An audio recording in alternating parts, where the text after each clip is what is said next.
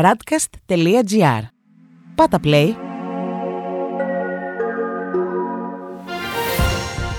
World Desk Ο γύρος του κόσμου μέσα από τα πρωτοσέλιδα ευρωπαϊκών και αμερικανικών εφημερίδων για την 22η Ιουλίου 2021. Άδεια ράφια στα σούπερ μάρκετ της Βρετανίας λόγω έλλειψης προσωπικού. Πολιτικός της Λέγκας του Βορρά σκότωσε Μαροκινό στην Ιταλία. Στη Βρετανία, οι Times γράφουν φόβοι για ελλείψεις καθώς τα καταστήματα πλήττονται από την επινδημία. Τα σούπερ μάρκετ απολογούνται για τα άδεια ράφια καθώς η εφαρμογή για την ιχνηλάτηση κρούσματων ειδοποιεί για απομόνωση υπάλληλους των καταστημάτων τους. Η Daily Telegraph για το ίδιο θέμα γράφει: Η επινδημία διακόπτει τον εφοδιασμό των σούπερ μάρκετ. Οι επικεφαλεί του κλάδου καλούν για εξαιρέσεις από την καραντίνα των εργαζομένων στα καταστήματα και των μεταφορέων. Στο Guardian διαβάζουμε απειλή με απεργία από τις νοσοκόμες για την προσφορά 3% αύξηση αμοιβής του προσωπικού του NHS.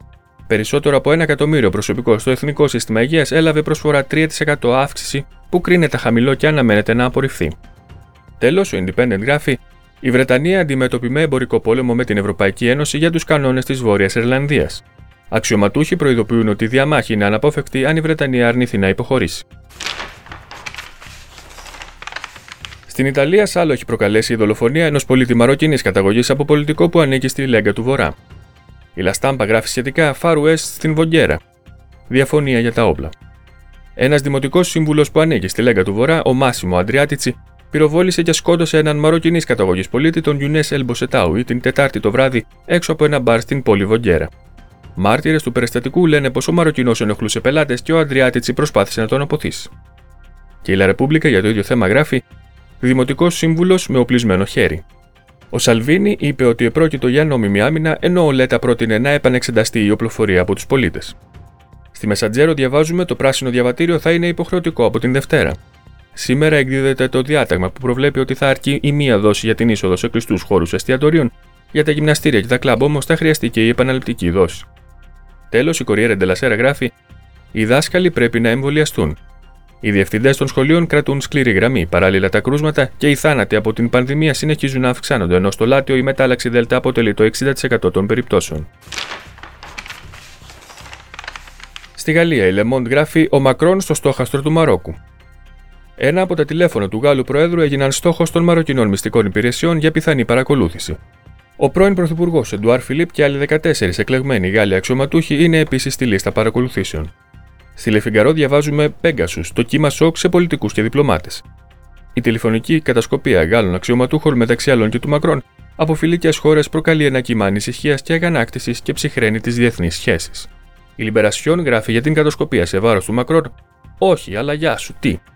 Με αυτή την αλόκοτη φράση που έγινε γνωστή από μια τηλεπερσόνα που μίλαγε στο τηλέφωνο σε κάποιο reality show, θέλει η εφημερίδα να καυτηριάσει την ελαφρότητα με την οποία ο Γάλλος πρόεδρος αντιμετωπίζει την επικοινωνία του με αποτέλεσμα να γίνει στόχος του κατασκοπευτικού λογισμικού Πέγκασου. Τέλος, η Ουμανιτέ γράφει οι νέοι εναλλακτικοί διεθνιστές.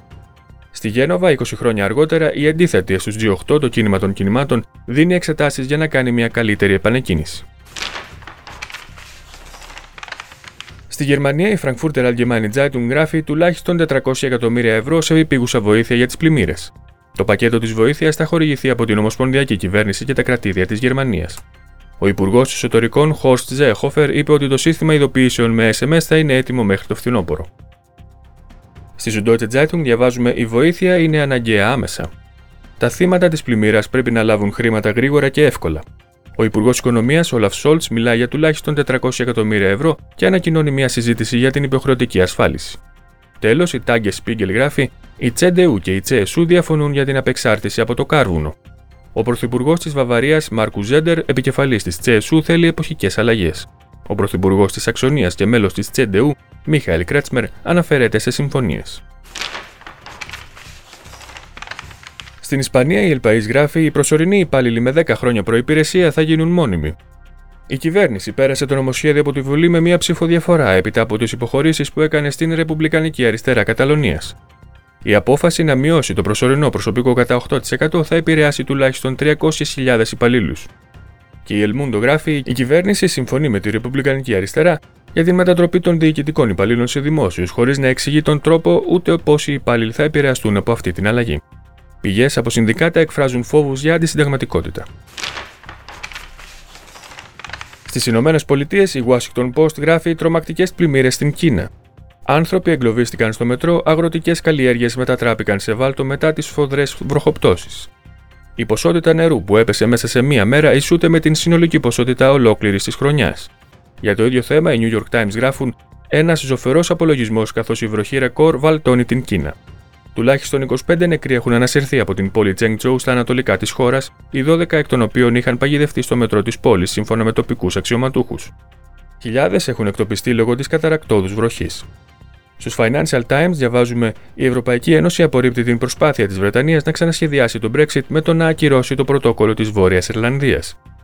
Οι Βρυξέλλες αρνούνται να ξανασυζητήσουν τη συμφωνία για την έξοδο της Βρετανίας από την Ευρωπαϊκή Ένωση, καθώς η ένταση αυξήθηκε από την προσπάθεια του Λονδίνου να ανατρέψει τους εμπορικούς κανόνες για τη Βόρεια Ιρλανδία. Και τέλος, η Wall Street Journal γράφει: Η PG&D σχεδιάζει να θάψει τα καλωδιά της για να μειώσει τον κίνδυνο πυρκαγιάς.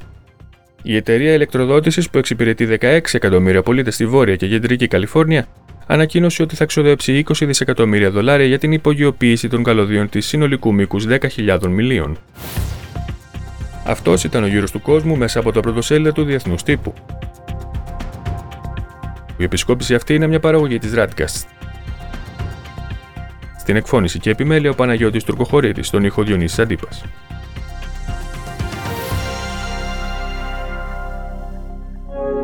Ακούσατε ένα podcast της radcast.gr. Ακολουθήστε μας σε όλες τις πλατφόρμες podcast και στο radcast.gr.